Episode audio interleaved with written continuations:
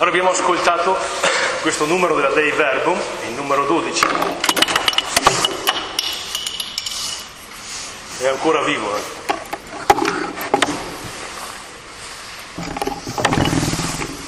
Il numero 12, però vorrei eh, fare un passo indietro, guardare un po' anche il numero 11 della Dei Verbum, che aveva precisato che per la composizione dei libri sacri Dio si servì di uomini nel pieno possesso delle loro facoltà e capacità umane, perché, dice il testo, agendo egli in essi e per mezzo loro, scrivessero come veri autori tutte e soltanto quelle cose in ordine alla nostra salvezza. Due brevi osservazioni innanzitutto. I testi sacri, la Bibbia, è scritta in modo umano e la modalità espressiva attraverso la quale chi ha scritto ha voluto mettere appunto per iscritto le sue riflessioni, i suoi pensieri, la sua esperienza riguardo a Dio, l'incontro con le persone, non è un'attività eterodiretta, quasi fosse un burattino, ma il Concilio ci tiene a sottolineare che i testi della scrittura sono vere e proprie opere d'arte, vere e proprie, cioè opere fatte da un uomo che scrive che è un autore, veri autori. E poi precisa anche l'intento che ha, che ha questa scrittura. L'intento non è quello di fare la cronaca dei fatti che sono successi, né di spiegare il cielo e la terra nelle sue come dire, strutture fisiche chimiche più profonde. No, l'interesse fondamentale è in ordine alla nostra salvezza. Quindi quello che interessa agli agiografi, che sono veri autori che scrivono in maniera geniale la loro esperienza di Dio, è raccontarci appunto come è possibile rintracciare nella vita la presenza di Dio, cosa questa comporta, cosa questa domanda e che conseguenze ha sull'incontro con le altre persone. Ora, il numero 12 che abbiamo appena letto tira le conseguenze di queste affermazioni, applicandole all'operazione di interpretare i testi, che deve tener conto, alla luce del numero 12, di questi elementi. Deve ricercare, dice il testo della, dei verbi, concilio l'intenzione degli autori e quindi di colui che sta dietro all'esperienza che questi autori hanno fatto e messo per iscritto, che è Dio stesso, il suo spirito. Però questa eh, espressione dell'autore, della sua intenzione, non è qualcosa che viene dalla luna, è qualcosa che nasce come modalità espressiva eh, dal contesto culturale in cui questi autori hanno vissuto, si sono mossi, hanno inteso e interpretato la presenza di Dio. E vedete che il Concilio sottolinea anche l'importanza dei generi letterari, cioè delle modalità espressive che erano in voga ai tempi degli autori sacri.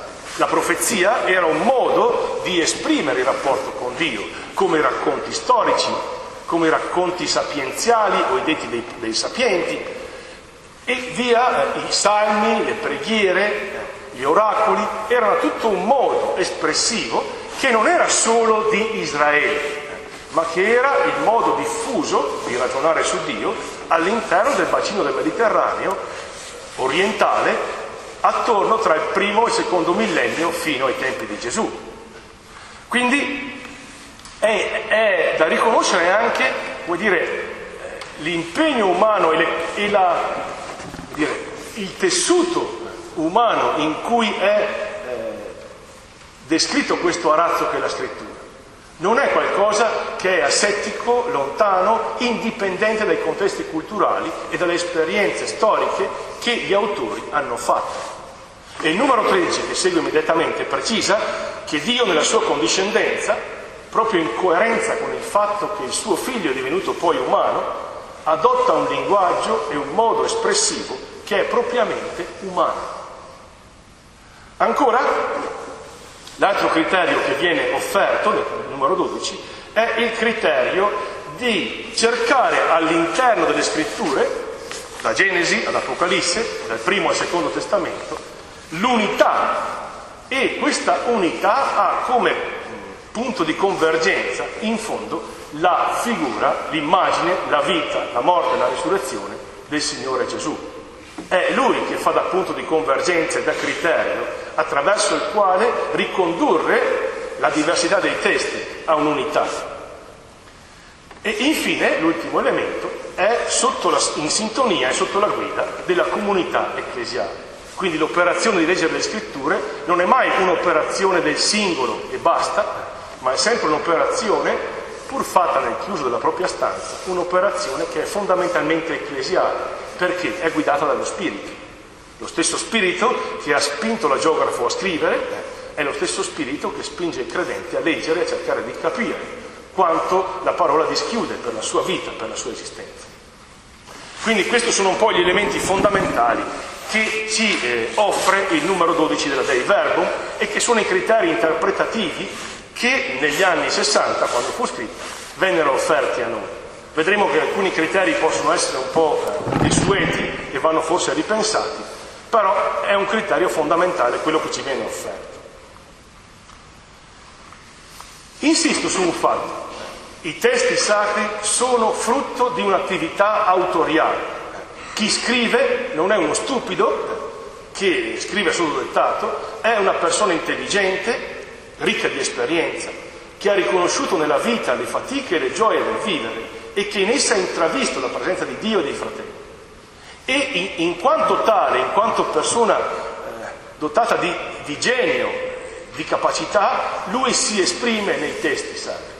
È un vero autore colui che si esprime e il testo sacro è eh, da trattare come un testo anche letterario, un testo che ha una sua dignità letteraria e che pertanto questa, con questa sensibilità va custodito e eh, accolto così come ci viene offerto. Vedete secondo, il secondo punto, l'importanza dei racconti. Se la, Dei Verbum ha messo in piena luce eh, l'importanza dei generi letterari, occorre anche riconoscere una cosa che è innegabile eh, all'interno della scrittura. Se è vero che i generi letterari sono, come dire, vengono mutuati, vengono, non sono una creazione originale, ma vengono assunti eh, dalla cultura in cui la geografo vive, chi scrive vive, faccio un esempio semplicissimo. Se leggete il libro dei proverbi, la parte finale del libro, dai capitoli 26, 27 e 28, così lì, sono di fatto una ricopiatura della sapienza di Amenhotep, che era un egiziano. Noi abbiamo scritti egiziani e confrontandoli con questi testi dei proverbi vediamo che sono molto simili, addirittura è, come dire, un pezzo della sapienza egiziana viene accolto e inserito nel libro dei proverbi. Il genere letterario sapienziale non è quindi un'invenzione della Bibbia, ma con molta saggezza chi ha scritto, chi ha fatto questa raccolta, ha riconosciuto il bene che c'era nelle culture che aveva accanto e lo ha inserito all'interno dei racconti. Altro esempio, nei racconti di creazione, specialmente il racconto del capitolo secondo, quello dell'uomo impastato dal fango e tenuto insieme, misteriosamente insieme non da un fango, per la verità si parla di polvere, eh, da un soffio, questa immagine della terra come deserta, senza fiumi, è mutuata dalla cosmogonia babilonese. Quando sono andati in esilio hanno riconosciuto questo modo di descrivere la creazione e l'hanno mutuato e assunto anche all'interno della scrittura.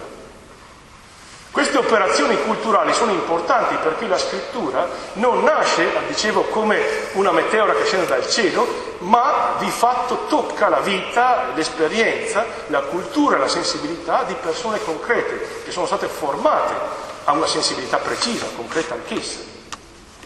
Ebbene, questi sono i generi, però se guardiamo la Bibbia nel suo complesso, dobbiamo constatare una cosa evidente che la parte del leone dei generi letterari presenti nella Bibbia è il genere narrativo, racconti. Ci sono profezie, ci sono preghiere, ci sono eh, ancora salmi, testi sapienziali, detti di sapienza, però la gran parte del racconto biblico, della scrittura, parlo dell'Antico Testamento come del Nuovo, è di fatto costituita da racconti, da storie. Dio ha storie e Dio si fa le storie per riuscirci a farci entrare in una storia plausibile anche per noi. Tutto il libro di Genesi, fondamentalmente a parte i libri sapienziali, i racconti sapienziali iniziali, sono storie, le storie di Abramo, di Isacco, di Giacobbe, la grande storia dell'Esodo. E poi, la ripresa deuteronomistica, c'è la storia di Giosuè che porta Israele nella terra, la storia dei giudici, e poi di Samuele eh, che parla della monarchia che inizia, di Saul, di Davide, e poi i libri di re, i libri delle cronache. Anche la serie dei libretti delle Megillotte, i, libretti Ruth, c'è lì dopo, sul capo, no? Giuditta, Tobia, Esther, eh. questi libretti sono racconti, non sono letti sapienziali, né profezie. Addirittura un profeta, Giona, pur essendo profeta, in realtà il suo libretto è un racconto. E ancora, nel Nuovo Testamento, se guardate proprio fisicamente le pagine, vedrete che i Vangeli e gli Atti occupano i due terzi del Nuovo Testamento. La maggior parte del Nuovo Testamento anch'essa è una storia, è una serie di storie, è un racconto. Ora, accanto a questo dato quantitativo, che forse è importante però va valutato per il peso che ha, occorre eh, andare oltre. Se è vero che la maggior parte del racconto del testo biblico è un testo sotto forma di storia, di racconto, di narrazione, il motivo profondo per il quale credo Dio ha scelto, grazie alle persone che lo hanno accolto, che hanno scritto poi la sua storia, eh, ha scelto questa modalità di rapportarsi con la sua gente, perché credo che la modalità narrativa è uno dei modi che noi umanamente riconosciamo più interessanti, più utili e più capaci di attivare la comunicazione. Il raccontare, il raccontarci. Quando parliamo con i nostri amici, ci domandiamo come è andata a scuola, come è andata sul lavoro e c'è un racconto. Non ci sono detti sapienziali né profezie, si dice la propria storia, la propria vita, con le gioie e i casini che essa ha. E questo eh, è il modo con cui io comunico con l'altro. E nel mio dare me stesso attraverso il racconto, permetto anche all'altro di entrare per quanto lui può nella mia storia, nella mia vita. E in fondo il raccontare è il modo con cui noi diventiamo grandi. Le storie che ci raccontano, purtroppo non si raccontano più tante storie, eh, anche i bambini, però il modo di raccontare, di formare è raccontare vicende e storie perché permettono di poter attivare una comunicazione che non è solo passiva, ma raccontare una storia significa mettere anche il lettore nella condizione di potersi lasciare intrigare dal racconto. E credo che allora occorre distinguere tra cronaca e storia, tra cronaca e racconto. Se io dico Carlo frena, Giorgio passa, non è un racconto, sono due, due accadimenti buttati lì. Ma se io dico Giorgio frena perché quel pirla di Paolo passa e per evitare di ucciderlo, quindi deve fermare la macchina, questo diventa un racconto. Cioè metto in relazione temporale, logica e cronologica due dati, due, due eventi. Ora, questo modo, eh, di, questo criterio del raccontare è appunto il prendere quello che succede e che in realtà è frammentario, non, non, non ha in sé forza comunicativa e metterlo insieme, eh, eh, come dire, arrangiarlo in modo tale che risulti comprensivo, significativo e accattivante. Questo, questa operazione narrativa eh, la possiamo chiamare la messa in intrigo, è una parola un po' un francesismo, cioè le storie sono interessanti perché sono intriganti, perché eh, attivano interessi, perché sentiamo che riflettono la nostra esperienza, la nostra vita. È banale raccontare quello che fa uno la mattina quando si alza, si lava i denti, poi fa la pipì, si, si lava la faccia, poi va. È banale perché non dice nulla di nuovo. Invece il racconto è riuscire ad articolare eventi che in sé sono scollegati in un qualcosa che è significativo e interessante. E questa è la vita che viene messa in intrigo, in racconto, in una sequenza logica e cronologica. Perché si fa questo?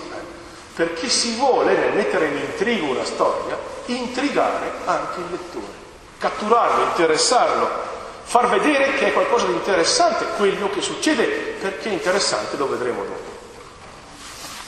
Un altro passaggio è questo. La scrittura dunque è la messa in intrigo, la messa in racconto di una esperienza. Abramo, la storia di Abramo è la messa in intrigo, la messa in racconto dell'esperienza di un nomade, di un beduino, di uno sceicco, un sheikh nomade, che scende in una terra straniera a motivo di una promessa e che deve fare i conti con un lungo e faticoso percorso a che questa promessa si realizzi. E in questo percorso faticoso, segnato da conflitti e da successi, si vede come emerge un modo di pensare i rapporti con Dio e con gli altri che risulta interessante perché, pur nella lontananza cronologica e temporale che hanno questi racconti, essi parlano della vita delle persone, parlano di storie che vanno a toccare eh, la terra e la precarietà, Abramo è un precario, è uno straniero che deve diventare poi sedentario, ma lui non vedrà mai eh, il suo popolo sedentario. L'unica cosa che compra Abramo è lo spazio per la tomba sua e prima di sua moglie, alle querce di Mamre. L'unico possesso di Abramo è la tomba. E Abramo poi avrà conflitti familiari, subito eh, entra in conflitto con Lot, suo cugino, è il problema dei, delle terre. Due grosse greggi e un bisticcio tra, gli, tra, i pastori di Lot e i pastori di Abramo. Eh, e anche lì, come dicono in dialetto dalle mie parti, amor de fradei, amor de cortei, eh, amore di fratelli, amore di coltelli. Eh. E lì si deve arrivare a una soluzione, un conflitto che è di tipo economico. C'è anche un conflitto familiare tra Agar e Sara, questi conflitti hanno una forma, come dire, magari lontana apparentemente dalla nostra cultura, ma toccano il cuore dell'esperienza. Cosa significa credere a una promessa che non arriva? Cosa significa fare i conti con eh, un parente che ci chiede conto dell'eredità o di come gestire i beni? Eh, non sono esperienze lontanissime dalla nostra storia. Quindi questa messa in intrigo è mettere in, intrigo la vita delle persone, una vita che è attraversata da, da relazioni e anche misteriosamente è attraversata da un appello di Dio che rimane sempre sullo sfondo, che non emerge mai in maniera diretta, se non rarissimamente. Ebbene, questa messa in intrigo del racconto ha come cavalli di battaglia, come chiavi fondamentali, i personaggi biblici. Prima, per farvi un esempio, ho dovuto parlare di Abramo, perché le storie camminano sulle gambe dei personaggi. E qui vale la pena fare una piccola riflessione che distingue il personaggio della Bibbia dal personaggio classico, dal personaggio che eh, possiamo identificare con quello di tipo greco-ellenistico. Pensate al personaggio della tragedia. È un confronto interessante perché i Vangeli sono coevi o gli scritti del Primo Testamento, quelli più recenti, eh, sono coevi ai tempi di di redazione anche delle, della grande letteratura ellenistica e greca. Eppure c'è una diversità di fondo tra i due modi di trattare i personaggi. Perché? Cerco di spiegarvi semplicemente. Il personaggio classico, l'eroe classico, è uno di cui quando appare in scena già si sa tutto fondamentalmente. L'eroe non può che essere forte, coraggioso, figo, eroe, prestante, eh, irruento, eh, scaltro, intelligente, si sa già tutto di lui. Sono personaggi fondamentalmente trasparenti, quasi come fossero in vetrina. Quando appaiono già si dà per scontata tutta la loro identità, tutto appare in piena luce. Il, dire, il teatro, l'ambiente in cui si muove il personaggio della cultura ellenistica e greca è la piazza, è il pubblico, tutto è già dato per scontato. Faccio un esempio. Edipo Re, una famosa tragedia di Sofocle, no? Eh, sapete che eh, alla fine scopre, eh, dopo un lungo macchinamento, scopre questo Edipo di aver sposato sostanzialmente sua madre di aver ucciso suo padre e alla fine si acceca dopo che Giocasta si è, si è suicidato. Però quando appariva in scena Edipo, ce ne sono tante tragedie di Edipo, Edipo re, Edipo colonna, eh, la gente già sapeva come andava a finire. Edipo è l'eroe, è l'eroe tragico che non può evitare la sua sorte. Subisce ritardi, eh, eh, peripezie varie, ma va a finire lì. È già tutto dato per scontato. La genialità degli autori classici di Sofocle è che usando un personaggio che è un tipo, un paradigma già dato, è geniale perché attraverso una serie di azioni, la trama, il racconto, eh, rende interessante qualcosa che però è già scontato. Il personaggio quindi della cultura che è contemporanea a quella biblica e che andava per la maggiore nel bacino del Mediterraneo, è un personaggio del tutto condannato alla propria esistenza. È uguale a se stesso, non può cambiare. È dato una volta per tutti. È, muta, muta la, la vicenda, ma non ne muta mai l'esito. Ora, il personaggio biblico ha una grande diversità con questo personaggio eh, classico. La diversità più importante è che intanto il personaggio biblico poche volte è eroico. Eh, Abramo, il padre della fede, è eh, un sheikh, un beduino ricco eh, che si sposta da una terra all'altra.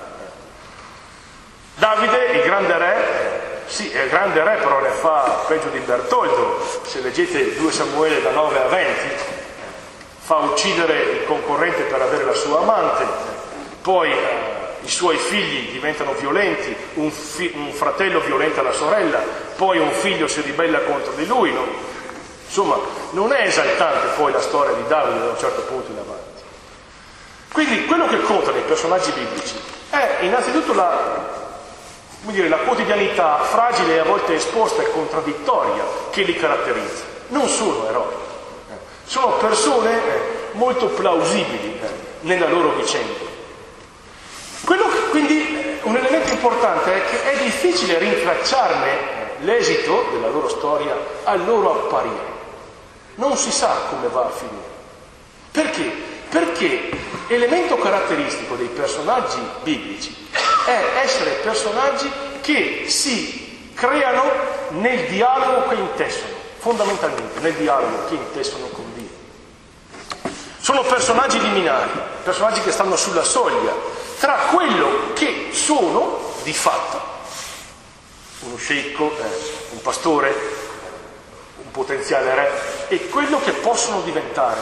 Ma il percorso non è scontato. Mentre i personaggi classici sono fatti di ingredienti, dicevo che l'eroe ha le sue caratteristiche.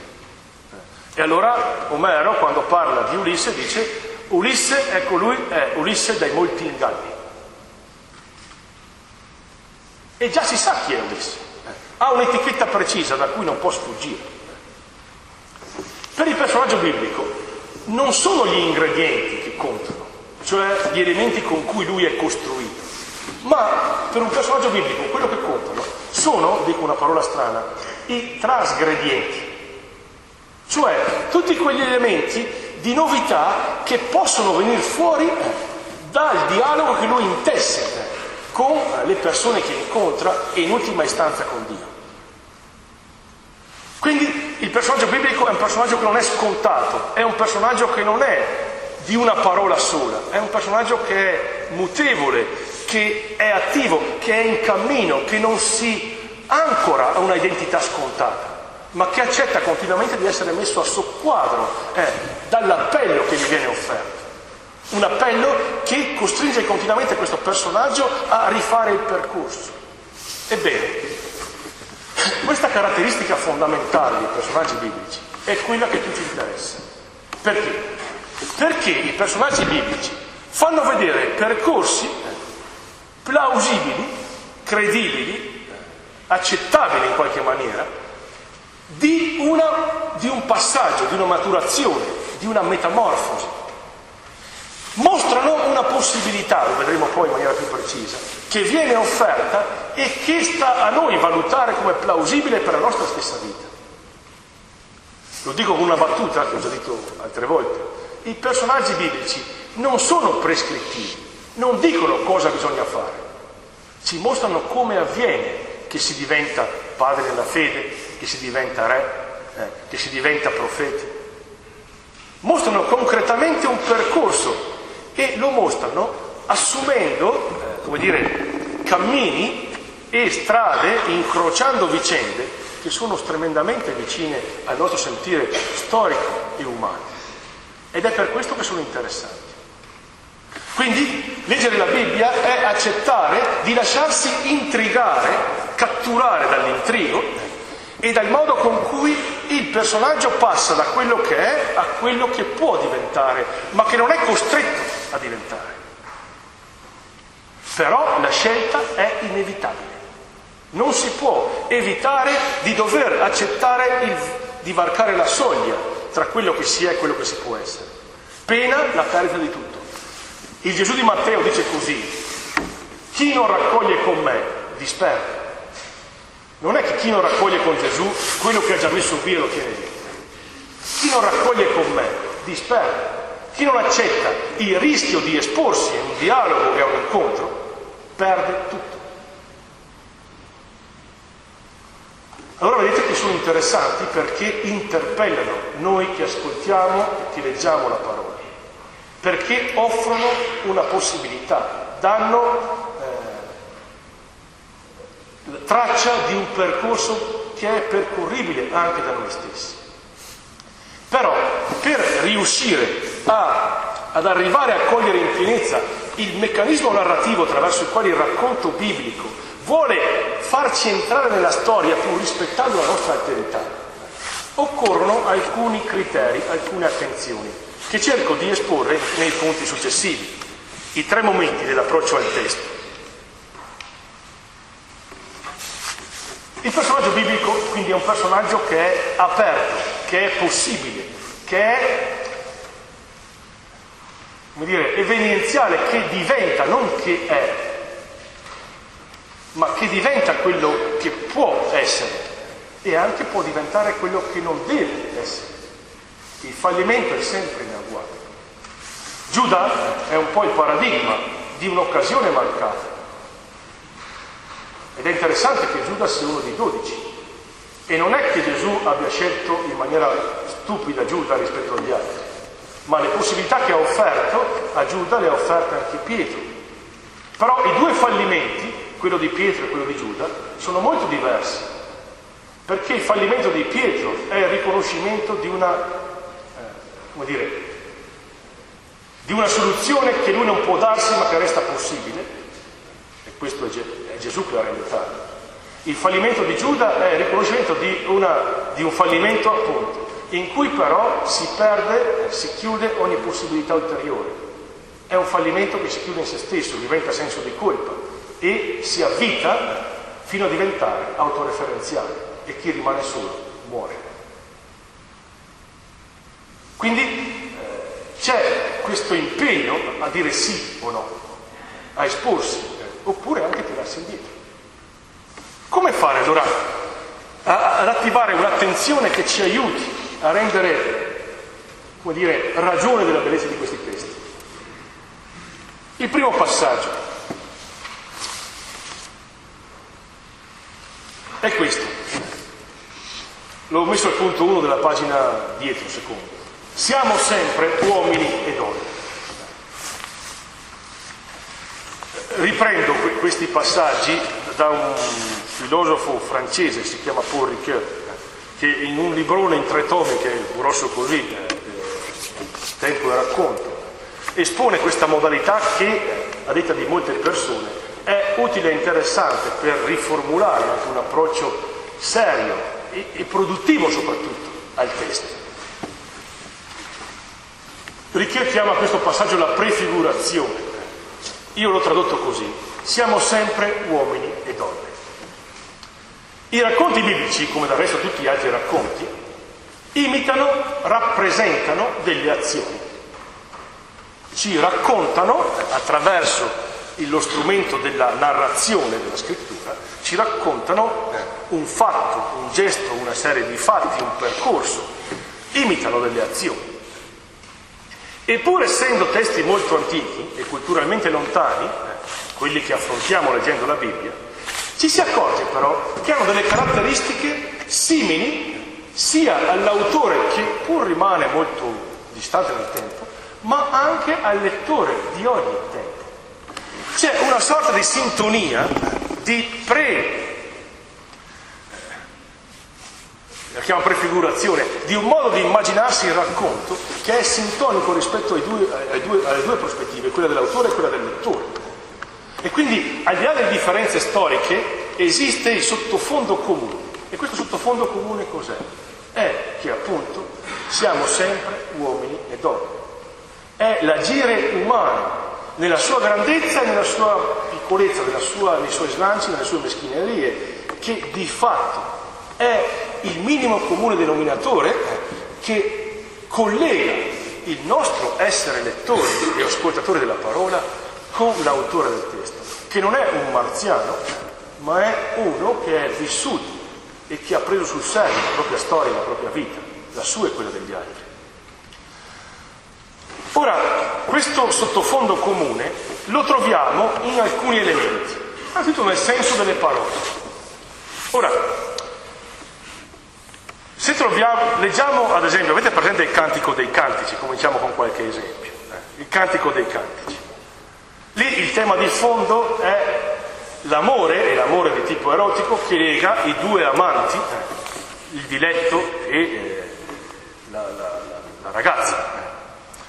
Ora, quando dice amore, pur usando immagini a noi desuete, tuttavia sappiamo cosa intende. Quando finisce il cantico e dice nulla è più forte dell'amore, neanche i fiumi riescono a travolgerlo e a spegnerne il fuoco capiamo che l'esperienza che viene raccontata con un registro forse a noi desueto, tuttavia un'esperienza che è comprensibile.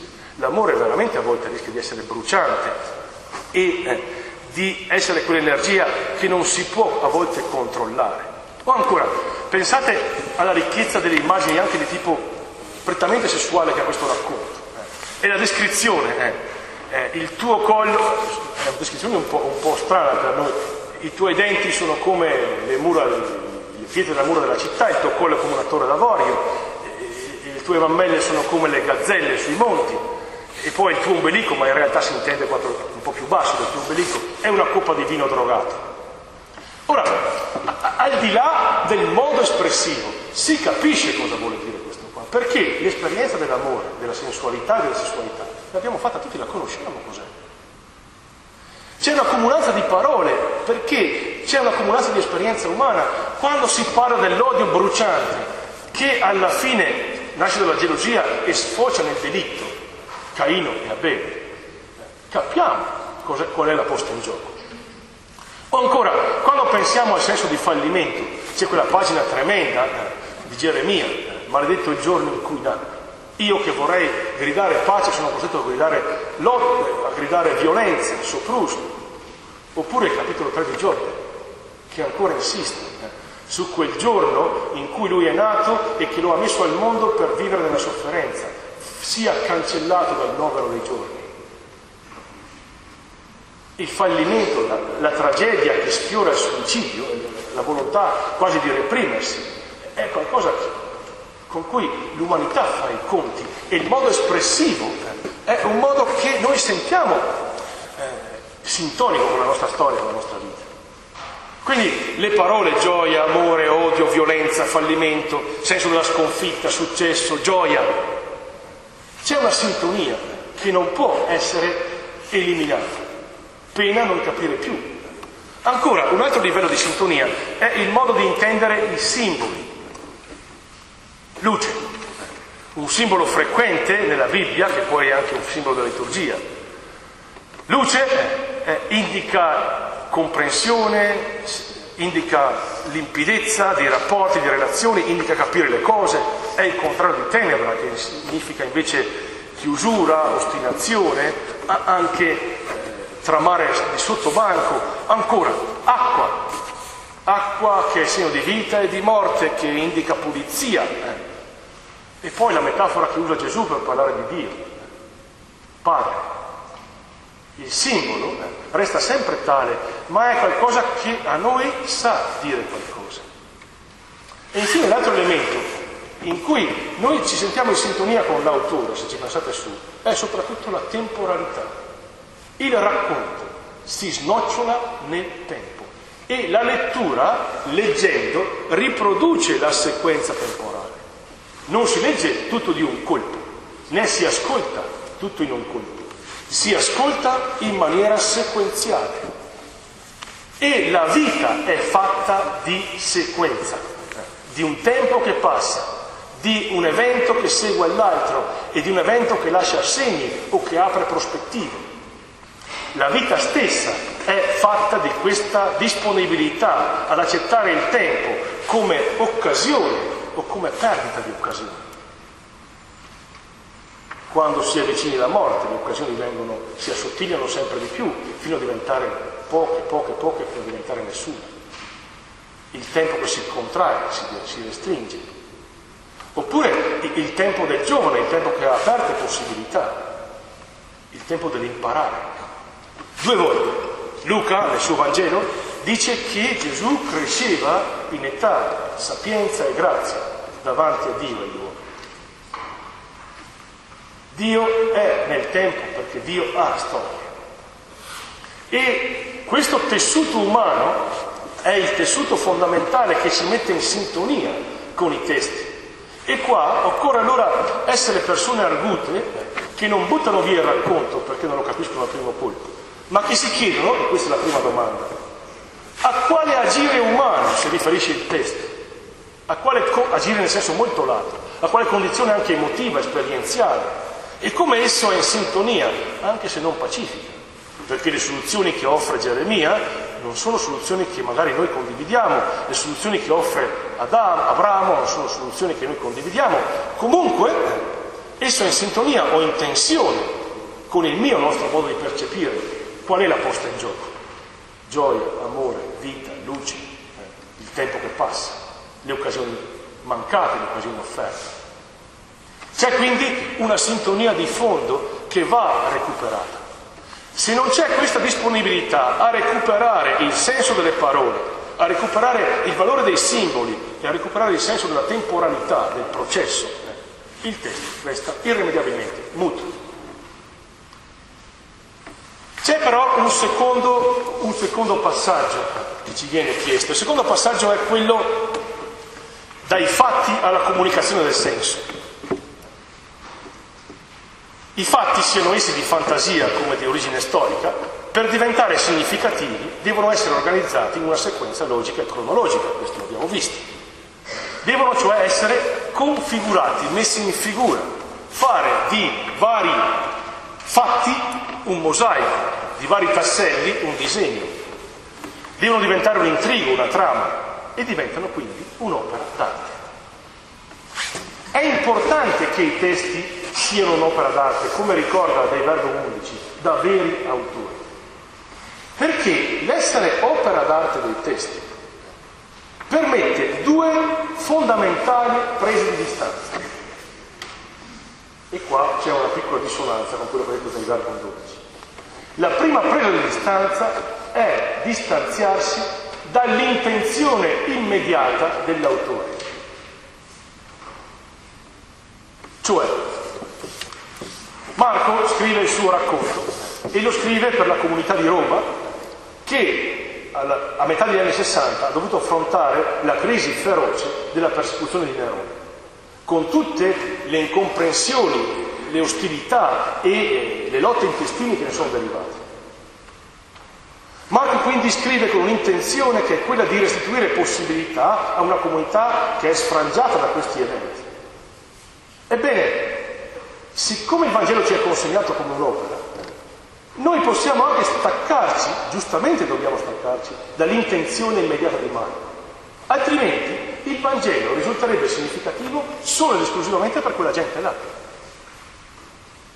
Connessa a questa distanziazione è la seconda, è il contesto culturale e storico in cui il racconto è stato detto e scritto. Sempre con questo esempio di Marco.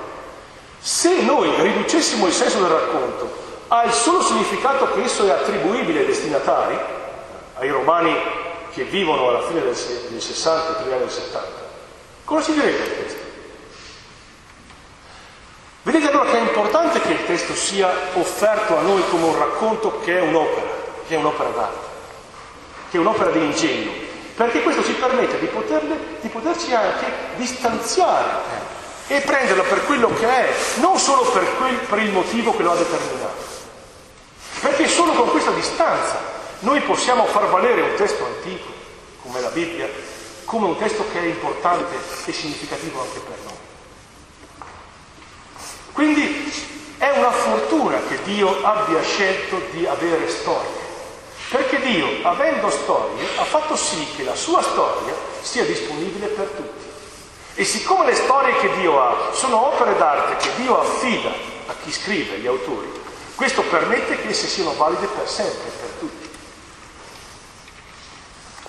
Ora però, l'elemento importante oltre a questo è che è vero, proprio il fatto di potersi allontanare dall'immediata valore che l'autore, la geografo attribuisce al testo e al contesto sociologico in cui esso nasce, ci permette così di poter, c'è la parola ricontestualizzare, cioè accettare che il Vangelo possa diventare significativo non nel contesto degli anni 60 o 70, ma nel nostro contesto.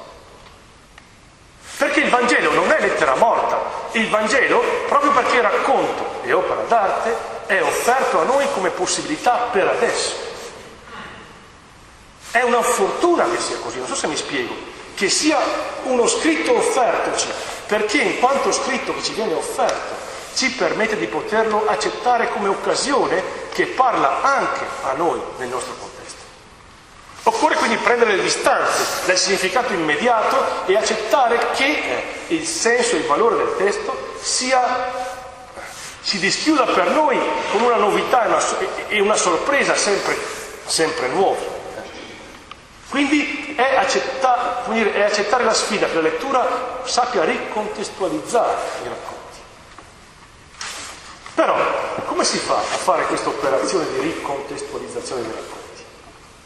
È chiaro che occorre spiegare i racconti, discernere cioè i loro contenuti e la loro organizzazione narrativa. Si riferiscono a qualcosa i racconti. Faccio un esempio, la lettura di stamattina, quella eh, di Genesi. È una lettura densissima. Dio dice ad Abramo, io ti prometto di, che avrai una discendenza più numerosa delle stelle del cielo. Abramo però in che situazione è? È forestiero, ha mollato la sua terra e la sua patria e si trova beduino in un deserto meridionale, nel Negev, che non è neanche terra sua. Ma questo è il meglio. Lui ormai è anziano, sua moglie è vecchia e ormai sterilita. E l'altro le dice, tu avrai una discendenza più numerosa delle stelle del cielo. Eh, non è una cosa semplice. Come articolare la, la chiusura del presente con un futuro che un altro ti affida? Come fare i conti con l'angustia della condizione in cui ci si trova rispetto al futuro che viene offerto e di cui si hanno pochi elementi per poterlo discernere? L'articolazione tra il presente e il futuro possibile che viene offerto, questa è la posta in gioco di quel racconto. E ancora, ti darò una terra e lui è straniero. Però, per far vedere che questo futuro, che però Abramo sperimenta non nella chiave della benedizione ma in quella della maledizione, è straniero e sterile, in una terra non sua, con una moglie vecchia, occorre qualcosa che aiuti a, a poter ripensare proprio la propria condizione rispetto al futuro. Ed ecco che il racconto ci descrive la stipula di un patto. Ed ecco quello strano racconto degli animali spaccati a metà. Ma cos'è sta roba di, ma- di, bassa macelleria in cui la vacca, l'ariete e la capra vengono spaccate a metà? Perché?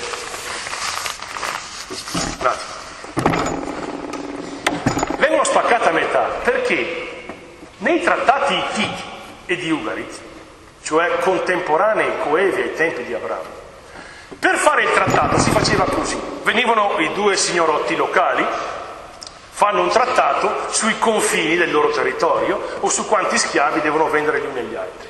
Lo scrivono su una tavoletta e poi cosa fanno? Prendono una vacca, la spaccano a metà, la mettono lì, ci passa in mezzo il primo e dice che mi succeda di fare la fine di questa vacca se io eh, non rispetto i patti che ho firmato. Passa anche il secondo e dice la stessa formula che mi succeda di fare la fine di questa vacca se non rispetto i patti che ho firmato.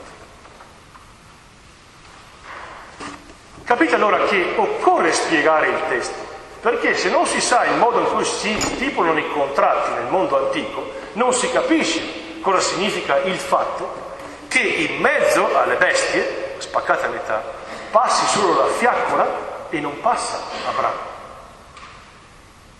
Abramo viene colpito da, da, un torpore che è un torpore divino, è il Tardemà, è lo stesso torpore che colpisce Adamo da, per poi cavare la costola. È un torpore che genera paura e sconcerto, dice il racconto. Ebbe terrore Abramo. Come si fa a poter fidarsi di Dio? Di fronte al fatto che tutto dice il contrario rispetto a quello che lui mi prospetta. C'è paura, c'è terrore. Il presente eh, minaccia il futuro di, di Abramo. E Abramo, eh, nel dormiveglia, vede passare la fiaccola e il braciere in mezzo alle bestie. Solo Dio si impegna a rispettare il patto e accetta che Abramo faccia fatica e abbia paura. Ma la fatica e la paura di Abramo, nella sua articolazione tra il presente e il futuro, non vengono a inficiare o, o a deteriorare la disponibilità di Dio, che si impegna in maniera unilaterale. Il futuro che Abramo stenta a riconoscere perché fa i conti con il suo presente è garantito eh, dall'impegno di Dio. Come articolare allora il presente rispetto al futuro?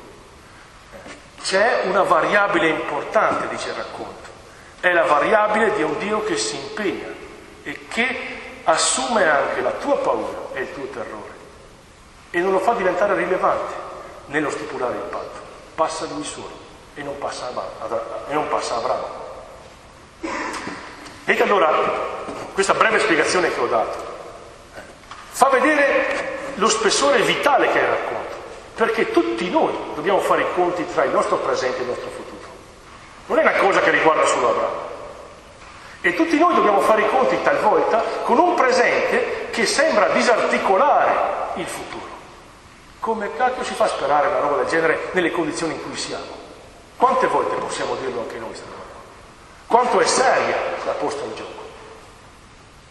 La posta in gioco è seria e quindi eh, il, lo spiegare il testo è fondamentale perché non ci sfugga eh, al di là della crosta, delle vacche spezzate a metà, eh, che è la crosta, non ci sfuga il senso e il valore, e il valore comunicativo e umano ed esperienziale che ha il racconto in sé.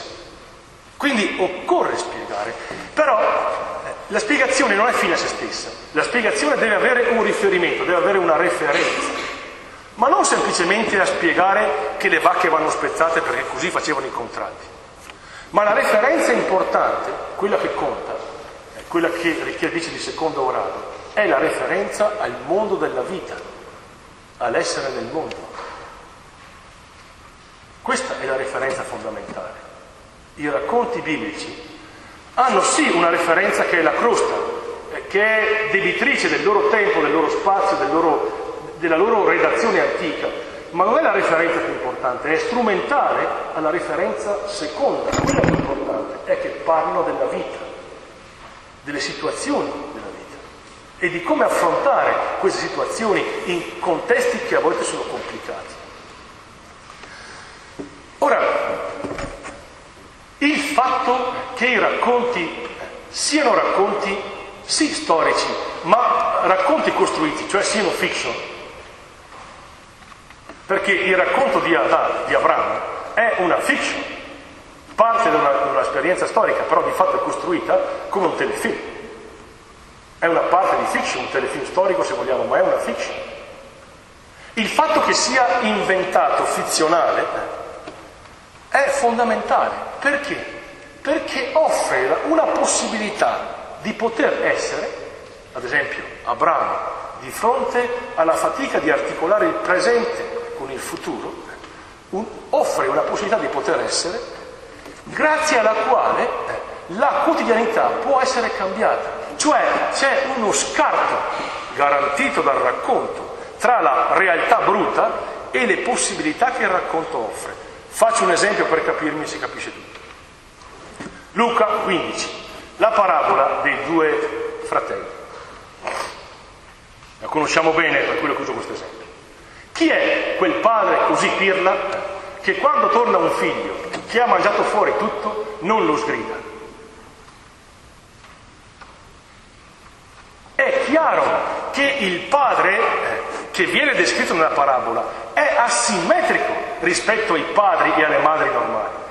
Ed è in questo elemento fizionale, cioè è in questo scarto tra la mera realtà e il significato che invece dischiude, che è la possibilità di poter rinnovare il presente. C'è una paternità che è fuori squadra rispetto a quella che viviamo sempre ed è in questo fuori squadra che c'è l'annuncio nuovo del volto di Dio che Gesù difende. L'altra parabola, chi è quel mercante di perle così stupido eh, che per comprare una perla sola vende baracche e burattini? Questo è un emerito idiota dal punto di vista commerciale.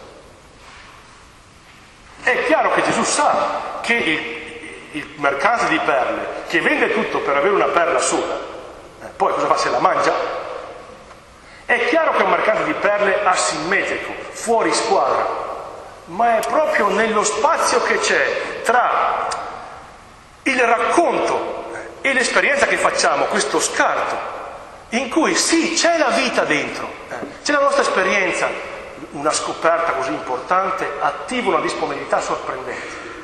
La bellezza del regno incontrato rimette in moto la vita ed è proprio in questo scarto eh, che Gesù fa vedere qual è la novità che il racconto può dischiudere. Quindi i racconti biblici sono veramente riflesso della storia e delle, delle condizioni umane, però è un riflesso sempre forzato, è, è sempre al limite. È, de, dobbiamo accettare il fuorisquadra eh, di questi racconti, perché è in questo spazio che c'è la novità che si affaccia. Allora si può ripensare l'esperienza, ma se riproducessero meramente l'esperienza per quella che è, che novità offrirebbero? Che occasione potrebbero darci per poterci ripensare? Allora quando noi diciamo sì sì ma il Vangelo insomma prima di metterlo in pratica eh, è esattamente lì la sua forza, è nello scarto. Se fosse banale quello che chiedi, che, che ce ne facciamo? Abbiamo già Berlusconi che parla di roba, di, di roba che bisogna fare, non serve a, a altri che se lo dicono. Occorre uno scarto, Occorre, occorre una novità, occorre qualcosa che ci sorprende e ci costringe a dover dire, ah ma forse quello che chiede è veramente fuori squadra. E in questo fuori squadra c'è la mia disponibilità. Se invece ripetiamo banalità e continuiamo a dire sempre le stesse cose, a cosa serve? Cosa muove? È vero che il Vangelo rompe le scatole e che è irrealizzabile. Se non fosse così non sarebbe Vangelo non muoverebbe un tubo. Allora il Vangelo è da una parte molto radicato nella vita, parla del perdono, eh, parla di un volto di Dio come Gesù lo difende, eh, parla de, de, della fratellanza, parla eh, dell'accogliere gli altri, del non giudicare, dice cose fondamentali per la storia e per la vita. Però ci dice anche, eh, se uno ti dà una sberla, tu offri l'altra guancia. A chi ti domanda di fare un miglio, tu fanne due. A chi ti chiede la tunica, dai anche il mantello. Questo scarto è la vita che viene forzata una novità. E è questa la forza della scrittura. Non è piatta riproduzione, è, è capacità anche di, di, di, di aprire possibilità. Se no facciamo la birra, non ci serve, è più utile. Occorre accettare lo scarto. La domanda fondamentale dunque è che modalità di essere al mondo sviluppa il testo? Cioè, lo scarto che lascia, cosa ci chiede in più? Eh, quale proposta, ipotesi di mondo dischiude il racconto?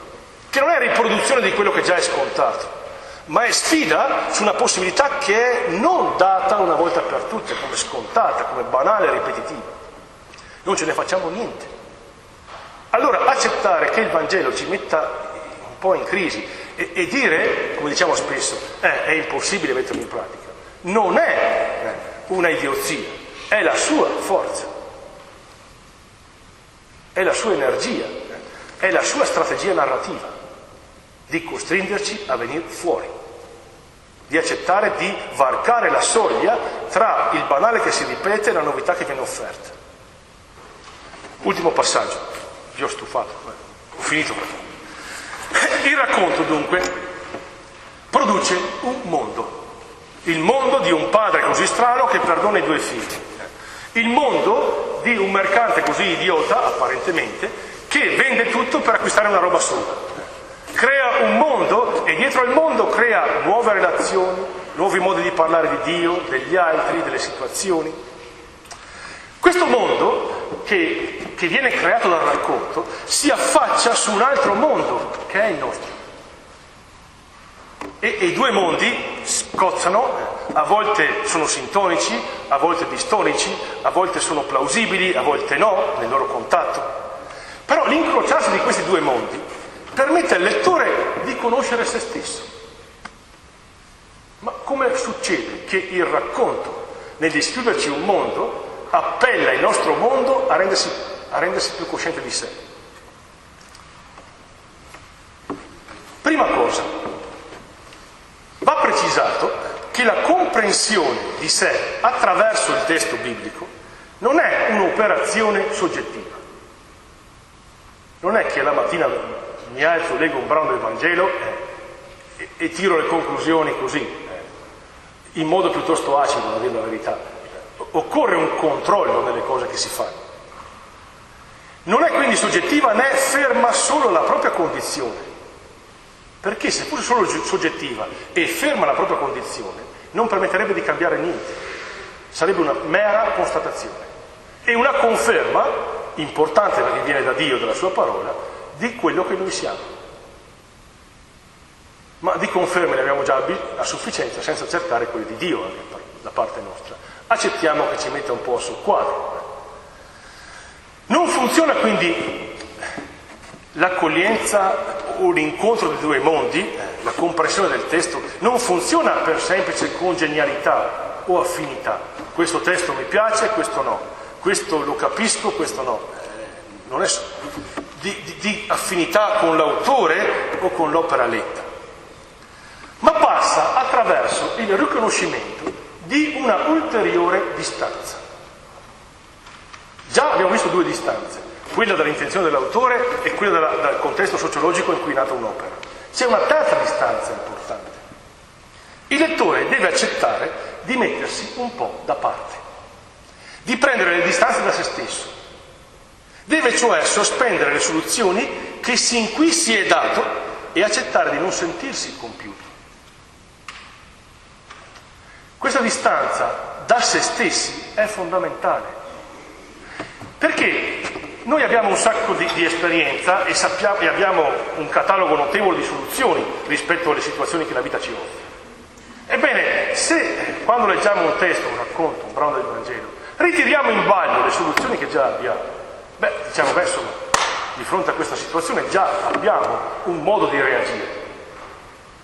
Questo satura la risposta e non ci fa muovere di un millimetro, non solo per noi stessi, ma non capiamo un tubo del testo. Perché arriviamo di fronte al testo come la corazzata Potionchi, chi la sfonda?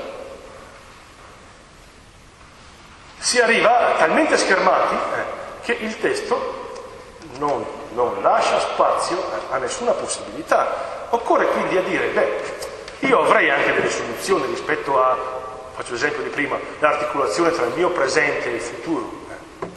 Però le metto un attimo da parte e accetto di farmi sorprendere dalla modalità con cui il racconto di Abramo di Dio offre una ulteriore possibilità.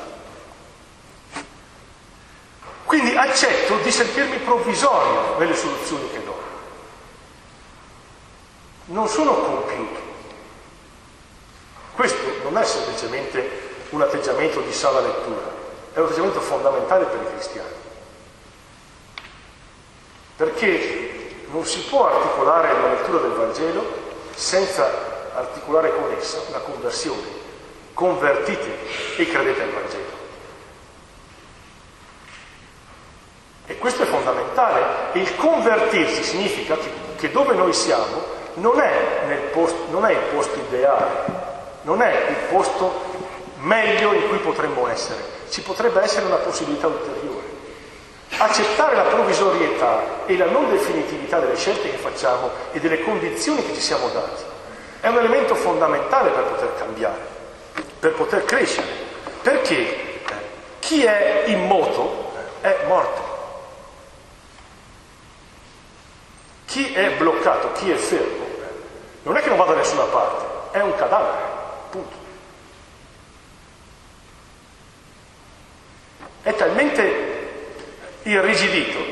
Eh, chi, vi ricordate la lettura della settimana? È come il famoso tamerisco nella steppa.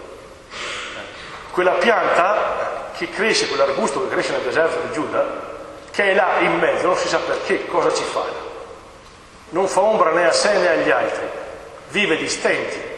È una solitudine che è ironica al punto da risultare quasi meglio se, se muore bruciato, perlomeno la fa finita, e invece resta lì. È una solitudine insensata. Chi si dà, chi si corazza in questa sicurezza e non accetta di sentirsi anche provvisorio rispetto alle soluzioni che il testo offre, non può comprendere il valore del testo. Quindi deve sospendere le soluzioni che sin qui si è dato e accettare di non sentirsi compiuto, perché questo è l'unico modo, l'accettare la precarietà, per far posto alla possibilità che il mondo del testo dischiude. Il lettore, accettando di perdersi, si ritrova. È la stessa cosa che dice Gesù. Chi cerca la sua vita la perde, chi la dà la trova. E lo stesso vale per il lettore. Se il lettore si mantiene sulle sue posizioni e non accetta di rinunciarvi, non può trovarsi né trovare, incontrare il testo.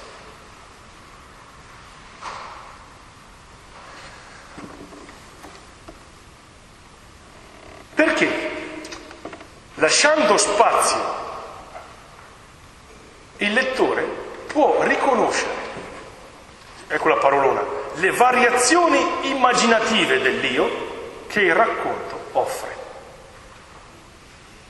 Cosa vuol dire le variazioni immaginative dell'io? Noi non siamo una volta per tutti e una volta per tutti. Noi possiamo anche immaginarci diversi rispetto a quello che siamo, più belli, più buoni, più plausibili, più significativi per noi e per gli altri. Ci sono possibilità che vengono dire, offerte da noi e questa offerta è quello che il testo ci mette davanti. Variazioni immaginative, non imposizioni ma possibilità dischiuse, percorsi che diventano interessanti perché riproducibili, eh, tracciati che possono interessarci perché vediamo che la fatica di Abramo in qualche maniera attraversa le fatiche che faccio io. Pur, pur diverso da Abramo, pur in un'altra condizione, però c'è una variazione immaginativa.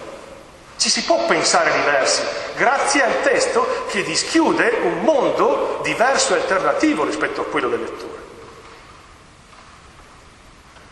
Ora, grazie a questa novità che il testo dischiude, eh, eh, si può trovare una ridescrizione della realtà.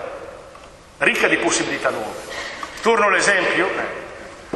Noi possiamo immaginarci Dio come un padrone severo che stanga il ragazzo che torna dopo aver mangiato tutti i beni eh, e che valuta come negativa la sua intenzione che lo ha spinto a cambiare. Aveva fame, va a casa, trattami come un padrone. Però la variazione immaginativa che Gesù offre con il racconto è che Dio non è assimilabile con un padre tu cura. È un padre che se ne frega ampiamente di, di quello che ha fatto suo figlio e non accetta che suo figlio possa pensare che siccome ha fatto un peccato così grave, lui venga meno nella sua paternità. Non gli interessa. Dio resta padre, che, che ne pensi il figlio? Torna e vuole fare il garzone, non trattarmi più come un figlio. Non è così. Il Dio di Gesù è un Dio che non si spaventa del, delle, degli errori che fa suo figlio e lo reintegra così com'è. È una variazione immaginativa rispetto a un Dio, eh, che è quello magari dei farisei, che è un Dio che è un padrone severo, che stanga le persone e che se la liga al dito eh, se noi facciamo qualcosa che non va bene. No, non è così. Il racconto offre un'alternativa.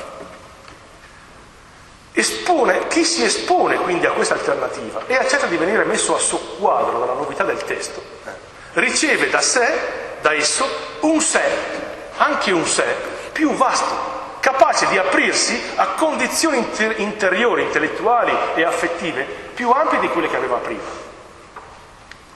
Quindi questa sarà una possibilità di esistenza che risponde in modo più appropriato alla proposta di mondo che viene offerta. Ed è questo il passaggio ultimo. Di fronte alle offerte di mondo e alle alternative, a queste variazioni di immaginazione che il testo offre, tu, lettore, sei nella libertà interiore di scegliere, di riconoscere qual è la variazione immaginativa che più senti adeguata alla tua vita e alla tua esperienza, che più eh, parla al tuo io e lo ricrea. E questo è possibile eh, perché tra lo spirito che anima il testo e, lo, e, e la geografo e lo spirito che anima il credente c'è profonda unità e sintonia. Così il testo offre al lettore una possibilità di ridisegnare la sua comprensione del mondo e di sé. Faccio l'ultimo esempio, tratto dal Vangelo di Giovanni, se lo avete nel testo. Il processo a Pilato. Se leggiamo il processo dal punto di vista puramente materiale, vediamo che Gesù è lo zimbello che è in mano alle varie autorità e vediamo che viene rappresentato un mondo in cui il potere è violento, prevaricatore e feroce nei confronti di chi è debole e che non può difendersi. Questo però è il livello primo del racconto, superficiale. C'è un livello più profondo, eh, che è il livello cui muove, su cui si muove Giovanni, che mostra che il vero protagonista del processo non è né Pilato né le autorità religiose, è Gesù, il quale offre una modalità di vivere il potere non nella chiave scontata con cui la vive Pilato, come prevaricazione e potenza, ma nella chiave sorprendente del re da burla, in cui Gesù è vero re, in maniera autentica, esprime la potenza di Dio e la sua autorità perché si mostra come colui che non la fa valere in maniera prevaricatoria. Il racconto della passione in Giovanni, soprattutto il processo a Pilato, mostra un mondo altro di capire il potere. E la questione del potere è una questione che ci tocca molto da vicino, perché i rapporti di potere li sentiamo molto precisi su di noi, sulle persone che abbiamo accanto. C'è un potere che è quello standard a cui si rifà Pilato, c'è un potere altro, alternativo, sorprendente, che è quello che difende Gesù nella sua esperienza, nella sua vita. E che dice, permette al lettore di dire, ah, c'è un modo altro di pensare le relazioni di potere e di autorità. C'è un mondo che si schiude e di fronte al quale l'autore, il lettore, ha una variazione immaginativa di se stesso rispetto a come si può vivere l'esperienza del potere. E questa è la novità che lo Spirito genera. Allora, chiudo. Eh. Questi tre passaggi, spero di essere stato sufficientemente chiaro, ma questi tre passaggi erano per farvi vedere come un, il testo della Bibbia, i racconti soprattutto della Bibbia, sono racconti radicalmente orientati al lettore, perché chiedono al lettore di lasciarsi intrigare nel racconto, perché attraverso questo lasciarsi intrigare nel racconto il racconto possa dischiudere una possibilità nuova che viene offerta non come prescrizione che bisogna attuare in maniera violenta e prevaricatoria, ma come possibilità che libera e che rilancia la vita, perché permette di immaginarsi su prospettive nuove, di immaginare se stessi e proprio io in rapporto con Dio e con gli altri, da una prospettiva ancora non, non percorsa, ancora non non battuta, ma tuttavia resa plausibile dal racconto stesso. Allora, quello che per i personaggi è un, passa- un varcare la soglia eh, tra quello che sono e quello che possono essere, diventa per noi lettori la possibilità